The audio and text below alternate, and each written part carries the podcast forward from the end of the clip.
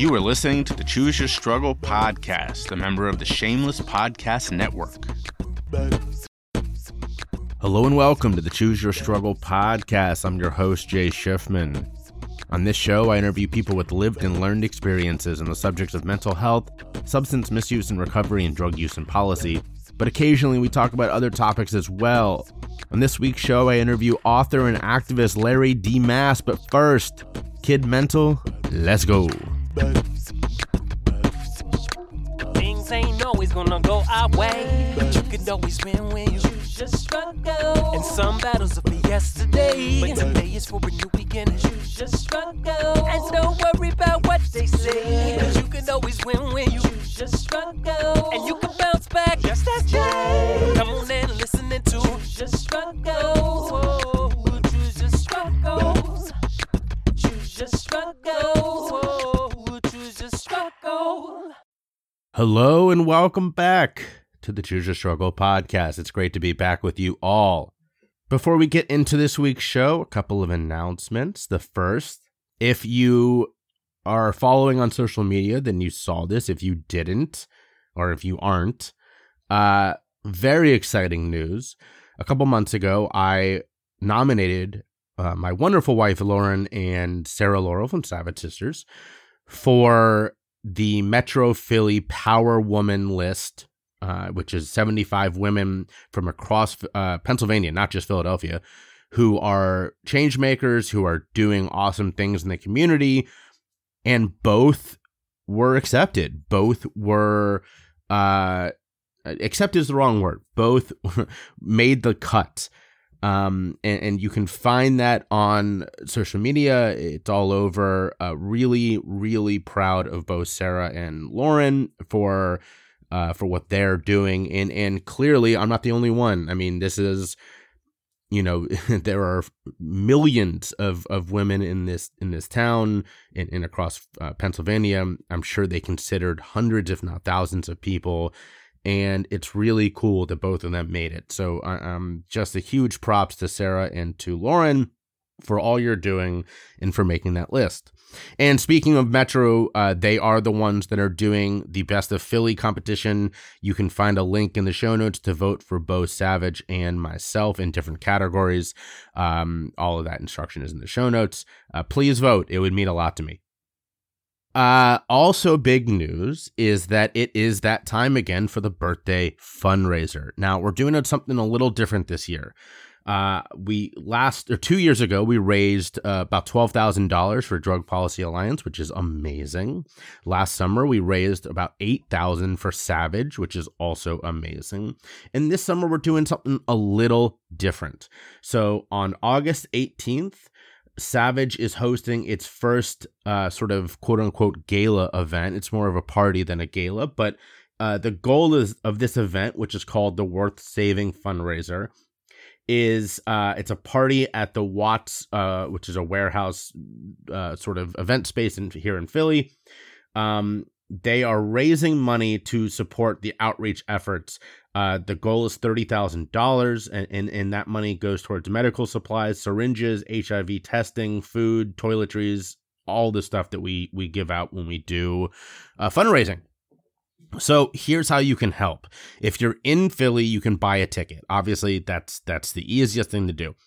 Also, the the specific fundraiser what we're trying to do here is each board member of course which i i am a member of this amazing board has been tasked with finding three sponsorships uh, for this event. And the sponsorship levels are $1000 $3000 and $5000 uh, Choose Your Struggle is going to do one. So we are looking for two other sponsors willing to jump on. And you're going to get some stuff in return. You're going to get some tickets to the event. You're going to get a bunch of um, uh, uh, brand awareness. Obviously, it's going to be all over everything. Um, and, and, and you know, quite frankly, you know, and Sarah would say this if she was here.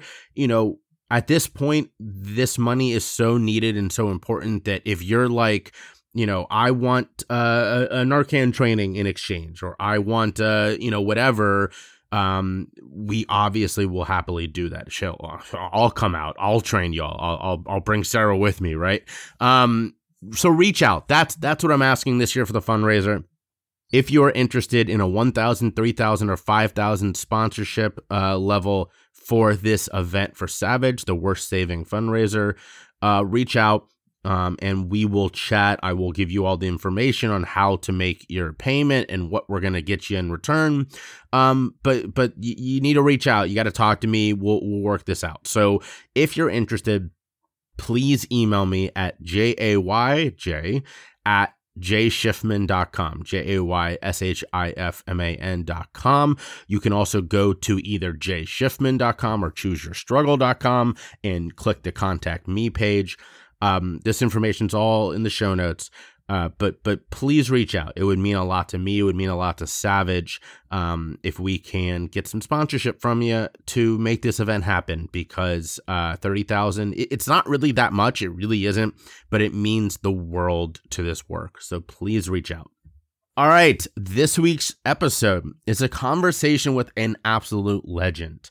His name is Larry D. Mass, and if some of you know that name, it's because he is pretty famous in the advocacy world He's been a writer and an advocate around mostly uh, issues including um, HIV and uh, the AIDS epidemic. Uh, he's been an, an, a gay activist for decades, uh, an activist for the Jewish community. He is credited as writing the first report on what eventually became known as AIDS. It wasn't even known as AIDS at that time. It was he was the first one to to write about this back in early, early, early 80s. Maybe it might have even been 79. Um he is just one of those guys where you go, yes, I, I like. Does it exactly fit this show's um the topics of this show? No, it doesn't. I don't care when I had someone reach out and say Larry would be interested in coming on coming on your show, I said exact yes now today. Let's make this happen. So um, we did have uh, some connectivity issues. Uh, and you'll hear it on this interview. At times, it might sound a little disjointed. You're like, wait, where did that answer come from? It's because we had to stop in the middle and reconnect and then i had to just kind of go pick it up from where you were.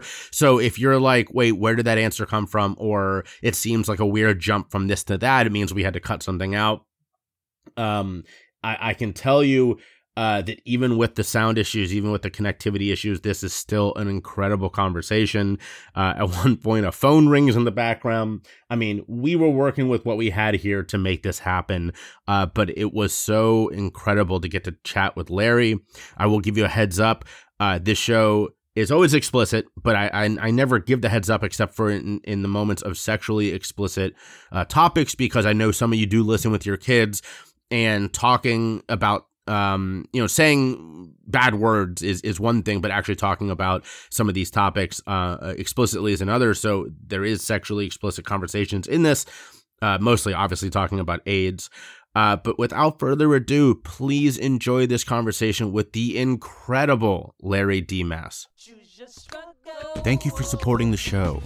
Here at Choose Your Struggle, we rely on all of y'all to help us end stigma and promote honest and fact based education around mental health, substance misuse and recovery, and drug use and policy. And there's so many ways to engage with our work, from our podcast to our storytelling events to bringing me in to speak to your company, your school, or your organization. You can also support us on Patreon for as little as $3.40 a month, and we're so appreciative. This work is grueling at times, and your support goes a long way to helping us keep going. So find us at chooseyourstruggle.com and find me at jayschiffman.com. And thank you, thank you for being a part of the Choose Your Struggle family. Choose Your Struggle.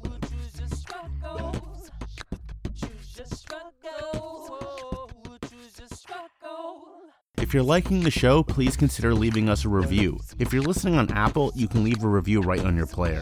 For everybody else, check out the link in the show notes.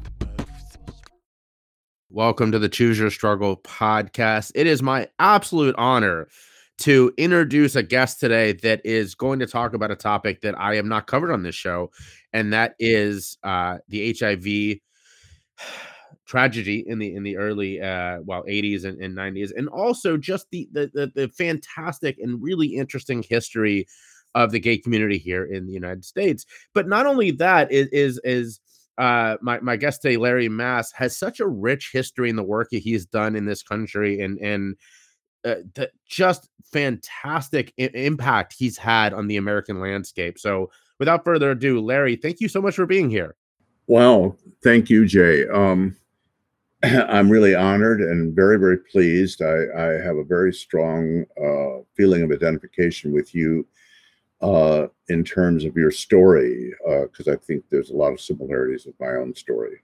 Yeah, you know, it's so funny. What we can start right there is that we do have a lot of, of crossover because you've re- led a very rich and interesting life that I, I think it, it, it's not too forward to say has been marked by some trauma. Would you agree with that?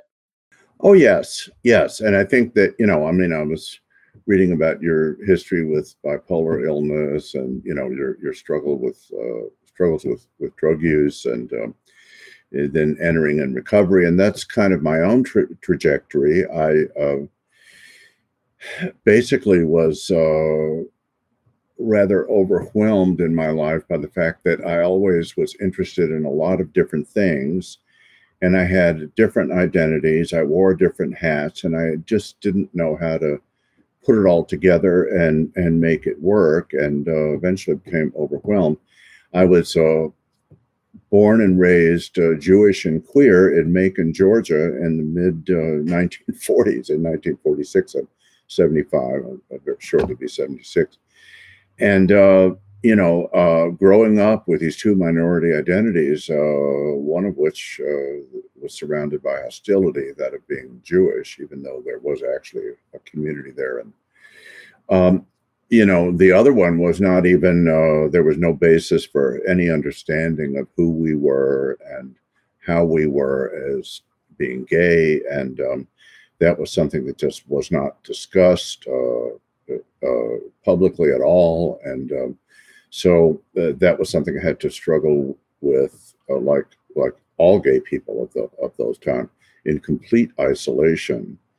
Um, and then you know, uh, eventually, I kind of uh, you know made it through, bumbled along, and um, I uh, I found that I, I had two callings. Uh, I wanted to be a physician. I wanted to work in medicine and healthcare. I was particularly attracted to issues of mental health. I didn't quite know how that was going to play out.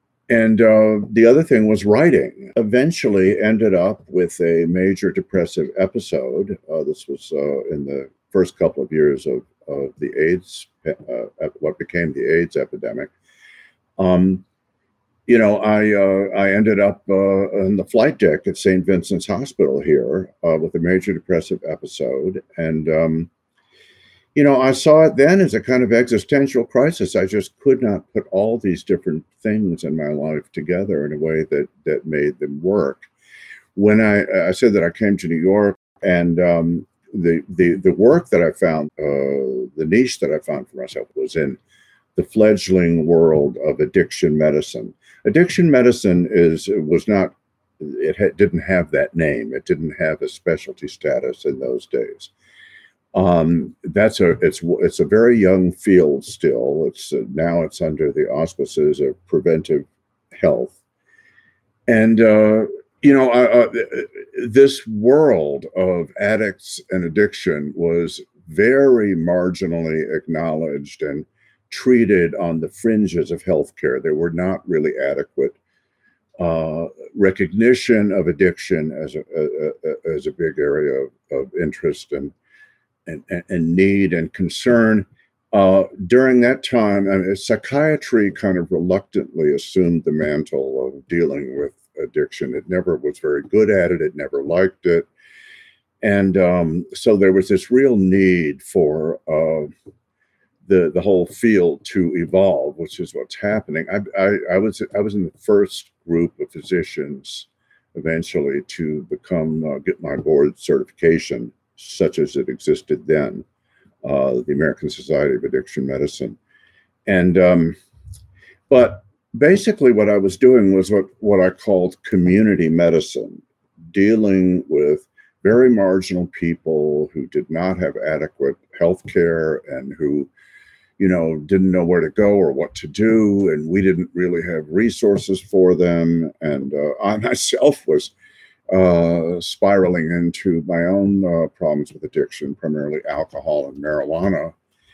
And um, so I found myself practicing community medicine, as I called it, uh, dealing with addicts, prostitutes, uh, the gay community. The gay community was was actually a little bit uh, like the drug addict community. They had no uh, resources. They had no recognition, no civil liberties. They were illegal, and we were illegal at multiple levels.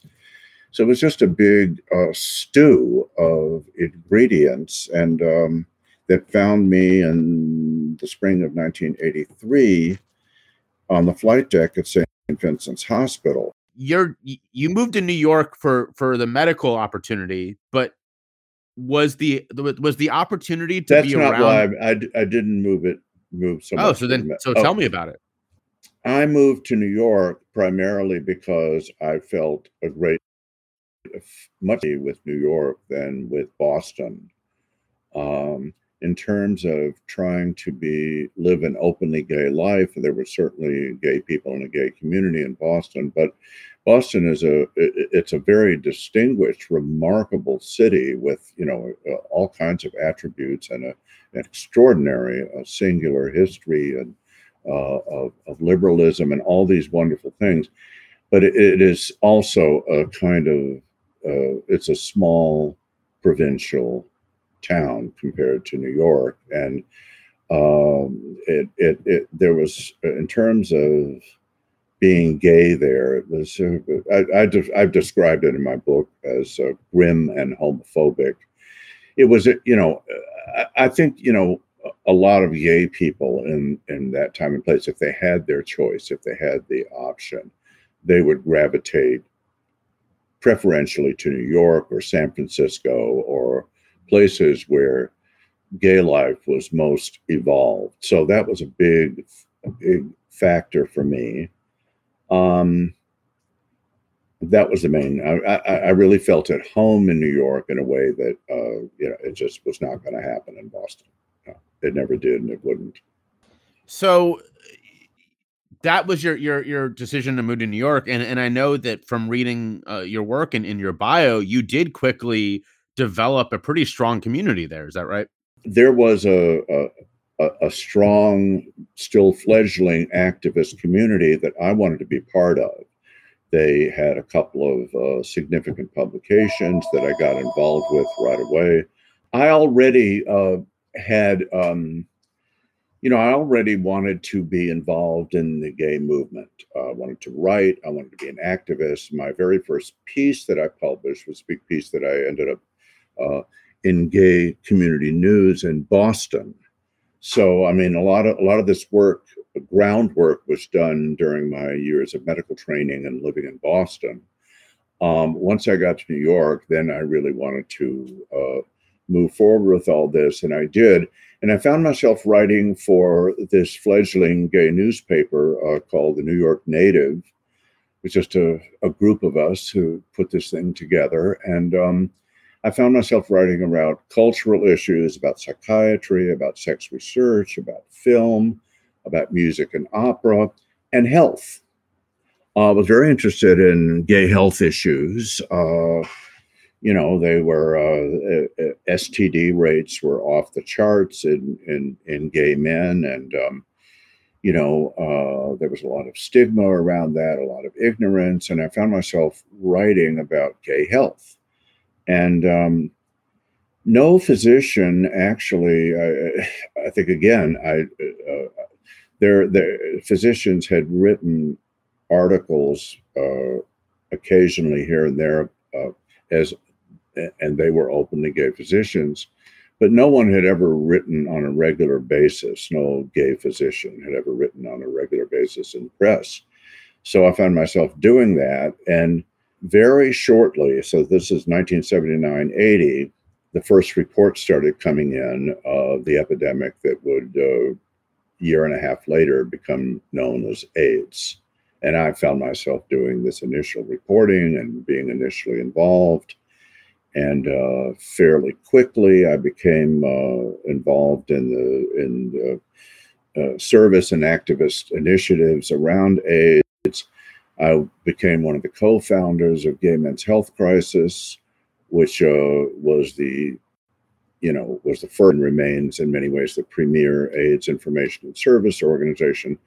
A lot of this was uh, the the AIDS work, especially, but also my cultural work, my literary work, uh, my, my, work as a writer, uh, was very much under the influence of uh, one of my friends in New York, who I had met several years earlier through a network of uh, gay friends, Larry Kramer, the great gay as uh, and AIDS activist, and I, I, you know, he and I became very close, and uh, you know, we worked together in this early period on AIDS and uh, gay men's health crisis. So it was quite a whirlwind, and uh, you know, I wrote something like 23 articles for the gay press on the epidemic as it was unfolding, and um, I had a lot of involvement with GMHC, and then. Um, ended up, as I say, on the flight deck at St. Vincent's. Um, there's a character based on me in Larry's play, The Normal Heart.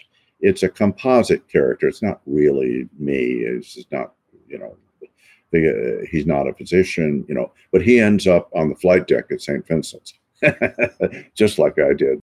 I think you know right now, especially in my community, the harm reduction community, you know, Larry Kramer's name is is known um, for a lot of his work. And I know that you have uh you you worked with him as as during this period he went on to start act up and and all of that right. and and you wrote uh, a, a book on on larry kramer right? Or, you, or uh, comp- compiled a book would be a better way to say it. Yes yes I, it's a book called we must love one another or die the life and legacies of larry kramer and um, it's uh, got you know biographical pieces on him, but a lot of uh, literary pieces and medical and health pieces. Uh, it's got a whole range of input from a wide variety of uh, persons of interest. There's a piece in there by Anthony Fauci, Dr. Anthony Fauci, who had a long, complicated, very fraught relationship with Larry and ACT UP and the rest of us, and I think in there, as he has otherwise done publicly, he refers to um, the history of healthcare in in um, in America as before Larry and after Larry. Larry cut a huge swath, and the achievements of him and ACT UP can only be in terms of their their impact on health and healthcare can only be described as monumental. Uh, you know, you couldn't begin to say how extraordinary uh, this influence was and, and how, um, you know, I mean, just at the very simple level, you know, that AIDS is now became a treatable disease with these antivirals. Well, there had never been uh, antiviral treatment prior to that. There was uh, acyclovir for um, herpes. Uh, that was kind of chronic treatment. And there was, um, you know, there were vaccines for things like polio, but there had never been a successful treatment for an otherwise fatal illness caused by a virus. This is as monumental as monumental gets. And that, all that happened as a result of all this input and involvement and activism from ACT UP and uh, under Larry's leadership. Of course, there were many, many people involved, and you know there was a lot that that uh, you know went into that mix. But and uh, and biomedical pharmaceutical research, you know, was you know had been evolving, and this brought it all to a head. So, but still, uh, Larry and ACT UP deserve this level of uh, acknowledgement for what they did. There never was anything like ACT UP. I mean, do you know of any sort of major healthcare activist initiatives that ever took place? I mean, there were there are lobbyists, there were some protesters, there was litigation, things like that, but not a major movement for healthcare access and progress and all that. It's completely unprecedented. And, and and I would love to know just just from your your memory when you were early on reporting on on what would become AIDS, uh, the AIDS epidemic, I should say, and, and then seeing, you know, or, and participating in this sort of um, uh, you know, uh, protest movement really was isn't really the full uh, personification of what it is. But where what what did this feel like as you saw people that you knew and loved and cared about dying uh, for uh, during an epidemic that, quite frankly, early on, uh, too many people simply did not care about? Well, that's an understatement. Yeah. I mean, it was a, you know, we had no civil liberties protections of any kind. We we had no uh, gay marriage was like science fiction. I mean, I, I would never have dreamed in a million years that such a thing would happen any more than, you know, you might have been told, you know, 40, 50 years ago, someday we're going to have a black president. It's just not something you could imagine from the way the way things were. So it was a it was a total crisis, and um, you know uh, it's just amazing that you know uh, things were able to evolve as they did. Uh, I wouldn't call it a happy ending, but uh, you know, uh, huge development. So you know, what what yeah what was it like? And and maybe you can tell me that this wasn't the case but i have to imagine there was some fear on your end that that this was something that you could contract right? I mean there was so little knowledge about it. oh absolutely. We didn't we yeah we didn't know for sure that it was a single agent sexually transmitted disease a whole business about a lot of different theories of uh, you know uh, what the cause was the cause, HIV, was not fully established until late 1983. So it was three to four years already into the epidemic before the cause was was certain. So that meant that all of those who, all of us who were sexually active, um, had been at risk. We'd all, all, virtually all of us had had, you know, some high risk activity and so it was sort of a, a, a, luck the throw of the dice the luck you know uh, as to who got it and who didn't. I uh, it was you know i lived with that anxiety and uncertainty for six years before testing became routinely available and i was just amazed to learn that i was negative. And uh, i mean I, I know that i had sex with many uh, people in high risk situations and um, you know, I didn't, I, at that, during that period, I was, for whatever reason of my own progress as a gay man and, you know, uh, my own kind of change over time, I was not having receptive anal and unprotected receptive anal intercourse. I was not getting fucked very often uh, I was kind of like in the opposite role, which is also moderate risk, not highest risk, but moderate risk of unprotected, insertive intercourse fucking. So um, that could have been a factor. Uh, and that was just, you know, it wasn't, uh, it just the way things were, were the way I was, I was, and I was changing. It was not like a, a deliberate change of sexual behaviors in the interest of safer sex that's something that would that would uh, become more uh, clear and as, as as a strategy for everybody over time but uh, not initially. Because we we just didn't know. There was a lot of uncertainty about about whether it was a single agent or whether it was multiple agents or other factors. A lot of things had to be ruled out. So, this business of the cause of AIDS is kind of a serious issue uh, in the history of AIDS, and um, it ended in this catastrophe. But uh, so you you don't hear too much from denialists now. They're still out there. There are still people you can find who is that, that whole HIV single agent business was just a, a, a hoax, you know, a kind of government thing. That's fascinating. I did not know about that. Yeah. Uh, but before we continue this conversation, if you wouldn't mind pausing and shouting out where people can find you online, where they can buy your books, all that kind of stuff. My name is Lawrence D. Mass, Dr. Lawrence D. Mass, MD, or Dr. Larry Mass, or Dr. Lawrence D. Mass. Whatever. It, it's got, you know, if you go online and put those things in, a number of things will come up maybe the easiest way to sort of get an overview of me in the current period is via my website, which is still under construction, lawrencedmass.com. Hey y'all, it's Jay, your host. I'm so excited to tell you about my merch partner, TeePublic. T Public is the best site for independent creators, and it's why you can find all of Choose Your Struggles merch on their site. Look, I know I do a lot of things well. I create and host this show, I run this company, but one thing I'm not good at is graphic design. But that's okay, because TeePublic's design tool is so easy to use that even guys like me can use it to success. In fact, it's so easy to use that I've uploaded designs that have nothing to do with Choose Your Struggle just because I want to see them on t shirts, hoodies, tank tops, masks, and so much more.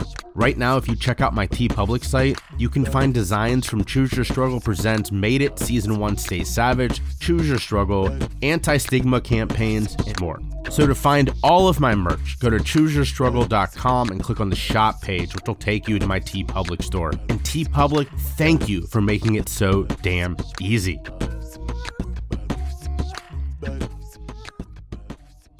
Support us on Patreon. Check us out at patreon.com slash choose your struggle or at the link in your show notes.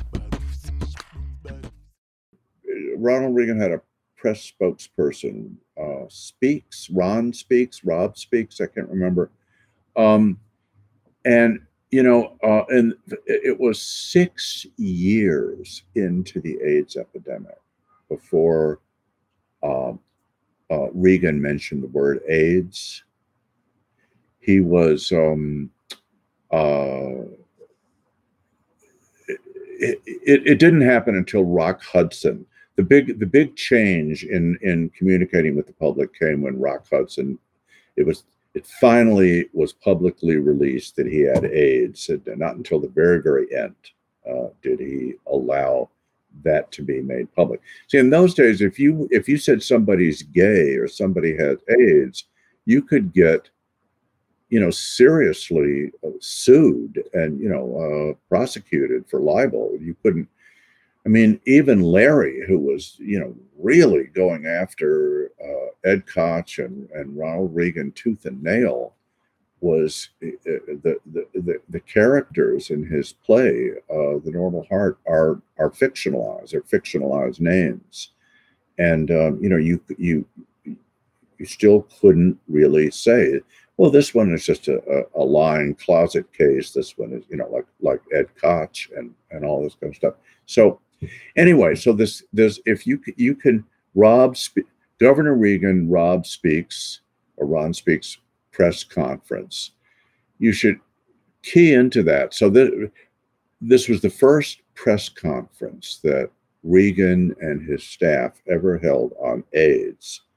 And they spent the whole time laughing at these emaciated, sort of Auschwitz skeleton gay men who were coming to testify that they needed help and that they were dying and that they hoped more would be done about AIDS. They were being laughed at. You can hear the laughter. Go online and, and get pick out this press conference. There's a, there was like a, a, joke, you know, these these gay men. The joke was at multiple levels. The joke was like, who are these people who are fucking themselves like crazy, fucking themselves to death, who totally deserved what happened to them? You know, it's the only way it can be conceived they're coming to us now for help and i mean the uh, the the extent of the homophobia that was you know routine and ubiquitous that we had to live with it's very very difficult to imagine. But but that little press conference is something that will give you a, a sense of it so, so what you you have had a lot of impact in in you know the gay community, but you've also written extensively uh, on Jewish matters, which I found mm-hmm. fascinating, especially around uh, Wagner, which was you know a, a really interesting topic. What what was it that made you interested in writing about Wagner? Well, I was an opera person. You know, that was kind of my entree into you know in the in the gay world maybe most people have some their entry into adulthood occurs via various venues of little collectives of friends or individuals or maybe theater or movies or sports or something like that in the gay world uh, one of the ways of kind of finding society in gay life was via the opera world. I was totally smitten. There are a lot of gay people in opera that are, you know, opera people, opera queens. Um, you know, and I, I was one of them. I loved everything about opera. I loved all the different composers. I loved, you know, it, it really was, you know, in, in many ways, the great love of my life. Within that, there was another great love of my life who I thought of as that, which was composer Richard Wagner. I mean, Wagner is widely acknowledged to be one of the greatest composers who ever lived. That's that's not uh, that's not you know every, everybody accepts that. He was very very great composer, and the experience of I mean there there there's humor around Wagner being lengthy and ponderous and you know kind of overblown and all of that, but I mean otherwise regard for Wagner's greatness as a composer is pretty much universal well, I didn't, uh, you know, and I just accepted that. I mean, we we knew about Hitler and Nazism. We knew about that Wagner was an anti-Semite, but you know, every these are problems that plague a lot of famous people in the past. There's a lot of anti-Semitism among other composers, and you know, I mean, so basically, what when I was came of age in the world of opera, there was a kind of understanding about Wagner that basically everybody endorsed.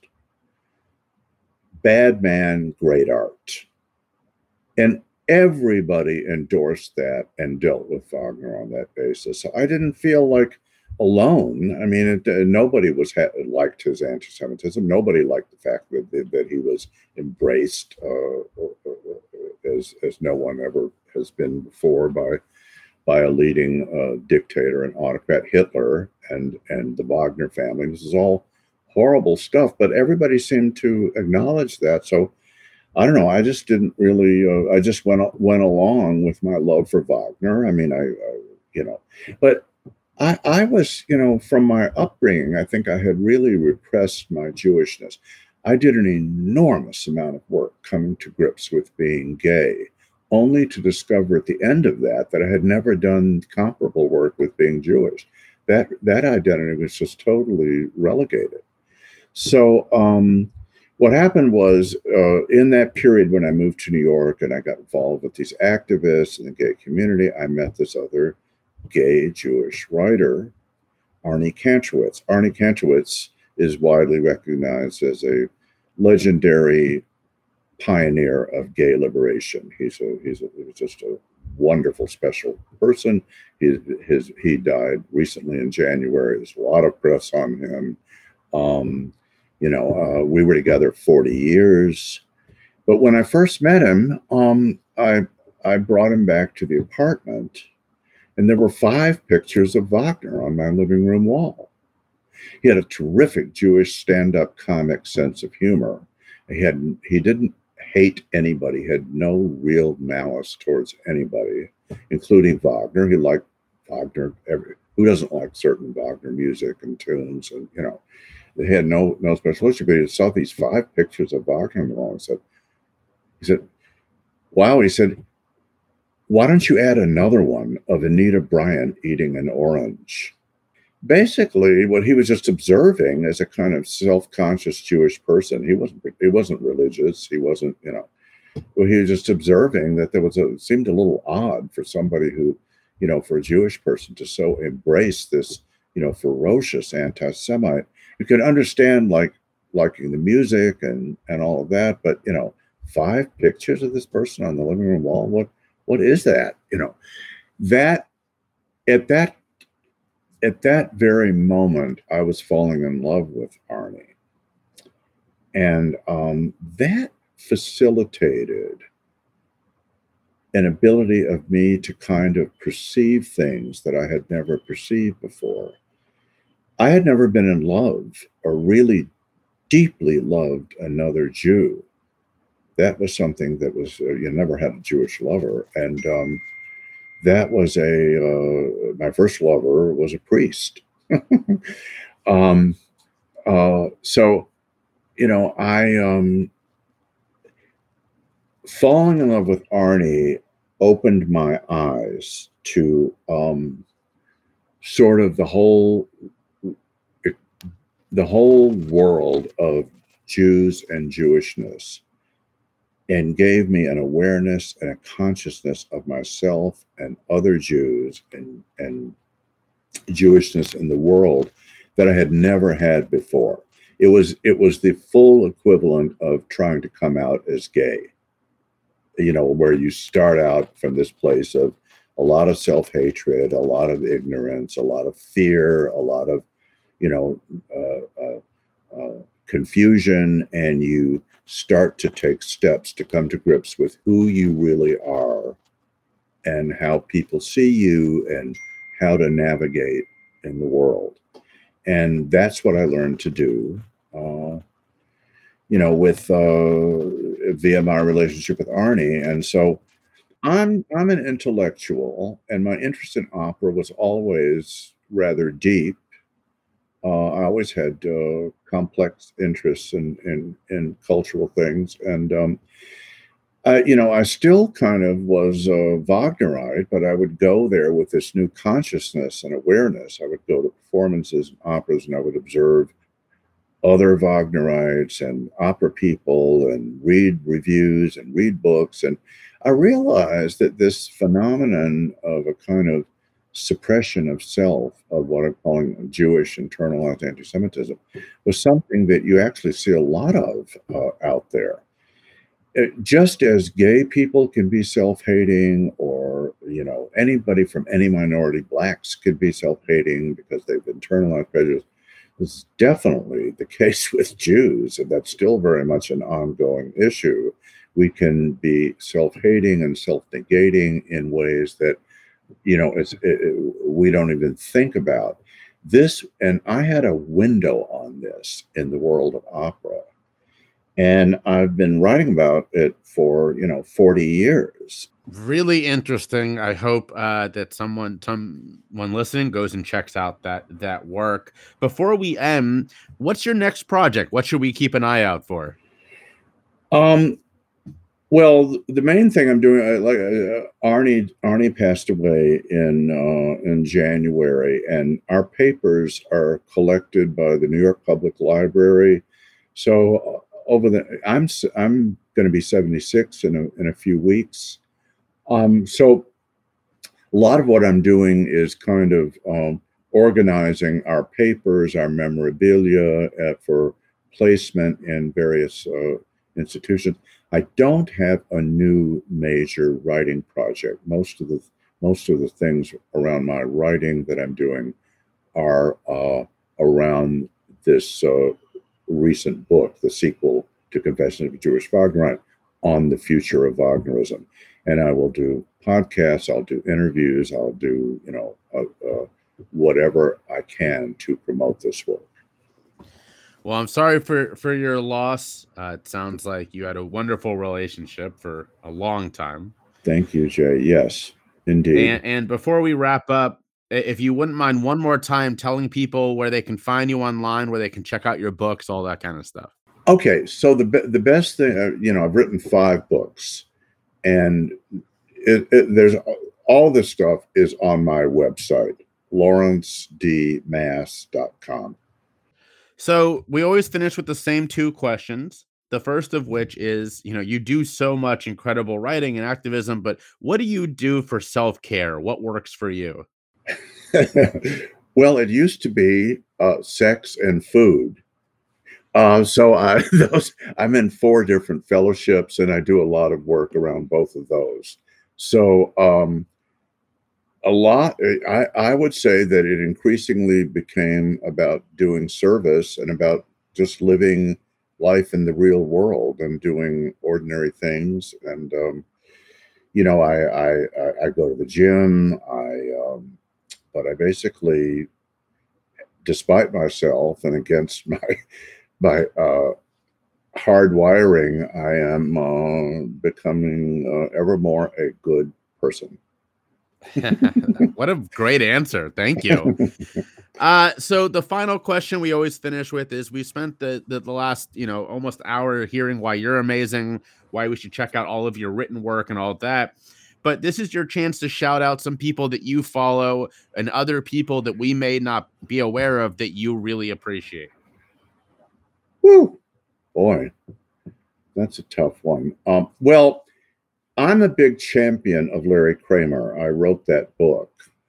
And I would urge people, it's a daunting project. It's off putting in a lot of ways, but I, I wish more people would read this massive two volume collection of his, The American People, which is uh, uh, has is just filled with important and good stuff. Um, and I wish, uh, you know, in terms of the worlds of culture and music and opera um, and Wagner, I ho- I hope that more people will read not only me, but uh, within that, uh, one one of the people that I got uh, that I've had a, a, a, very lengthy correspondence with and friendship with is Gottfried Wagner. He's the great grandson of Richard Wagner, the composer, and he is. Very, we're very much on the same page about Wagner and Wagner's men. We're both outcasts and pariahs from the world, the mainstream world of opera and music and Wagner. Well, wonderful answers. It has been an absolute pleasure getting to meet you and hear from you and learn from you, Larry. Thank you so much for taking the time. Thank you, Jay. It's a wonderful show. It's a real pleasure to meet you. I'm just thrilled and honored to be here. Thank you. If you've been following the show for a while, you know I'm a huge fan of Roadrunner CBD. I use all of their products. Seriously, I run through a tub of their muscle gel every couple of weeks because I'm in my 30s and everything hurts. Their balm is perfect for keeping my skin smooth and healthy, and I mix their CBD flower with every joint I roll to give my high that perfect equilibrium I'm always looking for. So to change your life with Roadrunner CBD's products, go to roadrunnercbd.com slash ref slash CYS. Again, that's roadrunnercbd.com slash ref, R-E-F slash CYS. And use the code CYS at checkout for 10% off. Trust me, you're going to want to try this out. Check them out today. Find us on social media. Check the link in your show notes or search for Jay Schiffman and Choose Your Struggle on any social media platform. All right, we've come to the end of another episode of the Choose Your Struggle podcast. Thank you so much for tuning in. I hope you enjoyed this conversation with Larry D. Mass. He is such a uh, legend in in the advocacy world. It was an honor to chat with him. Um, you know, it was it was definitely worth doing the work to to make the the audio issues we had, the connectivity issues work, um, because he's just uh, just uh, he's just done so much, and and uh, it was just I feel very lucky to have had the opportunity to chat with him and learn from him. So thank you to Larry, and thank you all for tuning in. We're going to go into the cards. We're going to use the Train Your Brain card deck from Dr. Jennifer Sweeton. Um, and there are the cards. Here it is. This is from the Feel Calmer set. It's called He Gu Meridian Point. I guarantee I didn't say that right, but that's fine. The He Gu meridian point is located in the soft spot, sometimes called the valley between the thumb and the index finger. Firmly massaging this soft spot with the opposite hand has been shown to almost immediately reduce blood flow to amygdala, amygdala, excuse me, which produces a calming experience. To feel calmer, consider practicing this technique for a couple minutes every time you feel stressed uh, I will try that. Sure, why not? Um, you know, there's a lot about the body, obviously, that I don't understand. So, uh, if Dr. Jennifer Sweeton says that works, then props to Dr. Jennifer Sweeton. All right, your good egg for today is going to be a couple. Um, please reach out. You know, now that we are live with the this year's birthday fundraiser, a little different than normal. Um, if you're interested, please reach out. It would mean a lot to me. It would mean a lot to Savage. Check out the ad for TeePublic on my uh, Instagram. Uh, with, with, thank you to, to Sarah Laurel uh, as my wonderful model. And uh, that's it. Those two. Check out the check out TeePublic. buy some merch, and uh, if you're interested, reach out about the birthday fundraiser.